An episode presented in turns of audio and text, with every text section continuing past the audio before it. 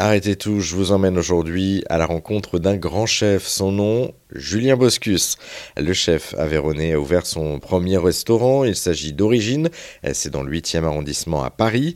Et sur sa carte, eh bien, on ne retrouve que des produits frais et surtout des produits de saison.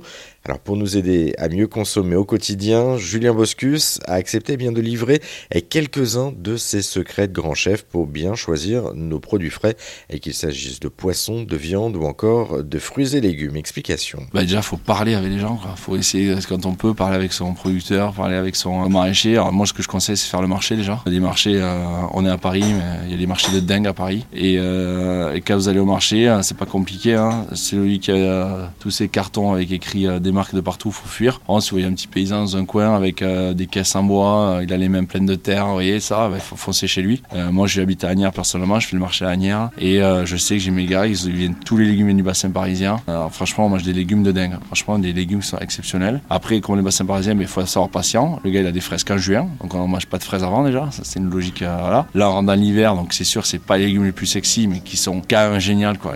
Une bonne soupe de potimarron, il y a du chou, les poires, les pommes, on peut quand même faire s'éclater, quoi. Et moi, dis souvent, manger, c'est un acte politique, quoi. Donc, euh, moi, j'ai Nutella, ben, ça veut dire que vous cautionnez, que vous participez à la déforestation de l'Amazonie. C'est tout ça, c'est simple, hein, c'est simple. Chaque, quand vous mangez, vous, c'est un acte politique. Hein. C'est voter, quoi. Donc voilà, et, donc, donc, moi, je fais les marchés, personnellement, je fais beaucoup les marchés. Et après, euh, c'est avoir les, gens de confiance, on le voit vite, quand vous avez un, bon boucher, un bon poissonnier, euh, un bon boulanger, vous voyez, un boulanger. Euh, alors déjà, je sais pas, je devrais le dire, mais bon, le boulanger qui vend des, des sucettes à la fin des Kinder Bueno, faut fuir. Vous voyez, j'ai remarqué ça maintenant. J'ai remarqué ça. Les mecs comme ça, il faut, euh, il faut fuir. Et des boulangers, c'est pareil. Il y a de plus en plus de gens qui retravaillent avec du pain, du levain, un vrai levain. Le pain, c'est le truc le plus simple du monde et en même temps le plus truc le plus dur du monde. Mais à la base, c'est de l'eau, du sel, de la farine et du levain c'est tout. Et là, on a pas mal au ventre. Euh, soit si on est allergique au gluten, on n'est plus, plus allergique au gluten, vous voyez. Donc c'est juste ça. Et, c'est sûr que se nourrir aussi, euh, c'est prendre un peu le temps aussi. Et ça, le problème, c'est qu'on est une société où on n'a pas le temps. Mais c'est prendre le temps d'aller faire son marché, euh, d'aller peut-être faire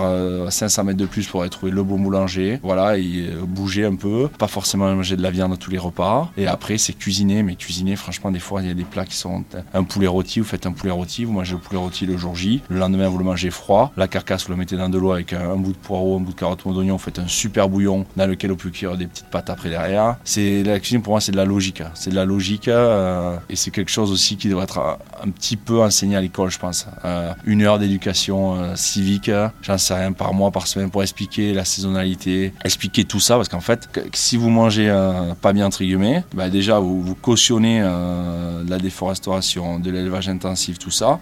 Ensuite vous êtes malade, donc vous allez à l'hôpital, donc ça va nous coûter euh, cher à tout le monde parce qu'il va falloir vous soigner. Alors que si vous mangez sainement, et, et je parle pas de manger des graines tous les jours, enfin, on est, il faut se faire plaisir, il faut, faut, manger du beurre, il faut manger du lait, de la crème, tout ça, mais avec, en faisant attention bien évidemment, mais surtout en, euh, comment dire, avec des gens qui travaillent dans le bon sens, quoi, simplement. Quoi. Et je vous assure, vous allez au marché, euh, moi je vois à Agnières, je arrivé il y a 10 ans à Agnières, le monsieur, le petit paysan qui avait ses mains sales, on ne faisait pas la queue, maintenant on fait la queue. Donc il y aura une prise de conscience, je pense. Et les gars qui sont autour, alors, je dirais pas les marques, mais il y a plein de marques qui nous font croire que c'est bon produit, mais ça, n'est pas. Ben oui, plus, c'est calme quoi. Et t'as mieux quoi. Donc je pense qu'il y a une prise de conscience de plus en plus. C'est pas encore ça, faut pas rêver. Et puis on est face à plus fort que nous. En face de nous, il y a des gros lobbies qui sont très très forts. Euh, mais si tout le monde fait, un, fait un effort, et bien, euh, si tout le monde amène sa pierre à l'édifice, et eh ben on arrivera à changer les choses quoi.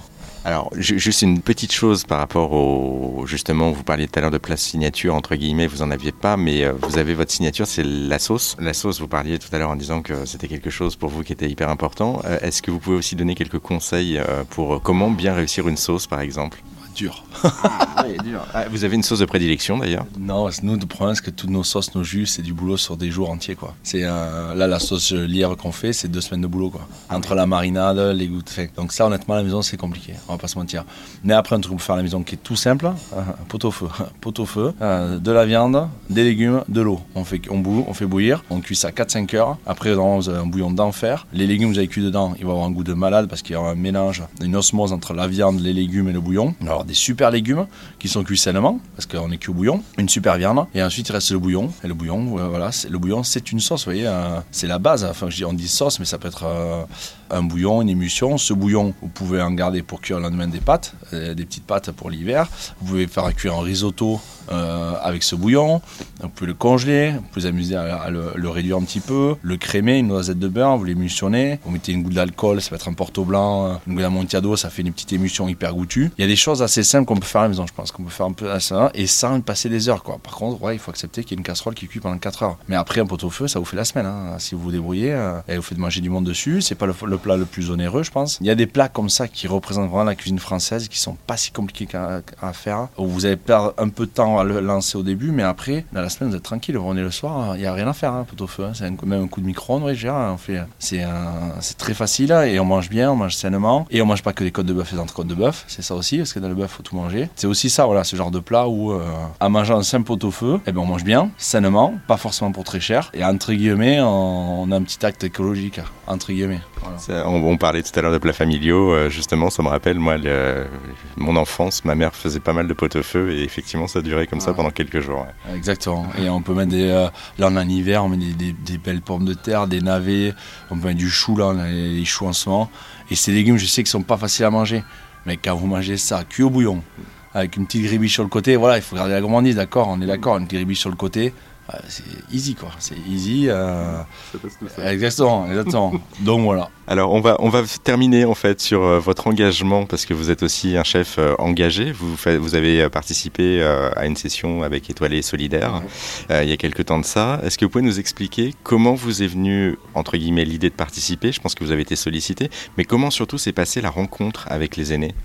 Alors déjà c'est une rencontre, une rencontre avec Marie. Moi j'estime que aussi une entreprise et un chef d'entreprise, on doit faire notre part sociale de la société. Je trouve que c'est très important. Donc déjà ça c'est un truc qui me tenait à cœur. Il fallait que je lance mon resto et tout, mais euh, je pense qu'il faut euh, que tout le monde fasse sa part de euh, social dans la vie. Vous voyez, ça, me tient à cœur, on va dire. Et ensuite, si vous voulez, des assos, c'est vrai qu'il y en a plein, des très connus, des voilà. Et moi l'idée, je trouve que les aînés, c'était, vous voyez, on pense pas forcément à eux on va penser peut-être au SDF qui est dehors, au resto du cœur, tout ça. Mais les aînés, c'est vrai qu'on pense pas forcément aux gens qui sont seuls chez eux, avec peu de moyens. Donc de suite, ça m'a parlé. De suite, évidemment, ça m'a touché. Et voilà, donc la rencontre avec Marie aussi, euh, c'est bien passé. Donc moi, j'ai de suite dit, euh, si je peux le faire, je lui sûr, c'est toujours pareil, nous, problème, notre problème, c'est le temps.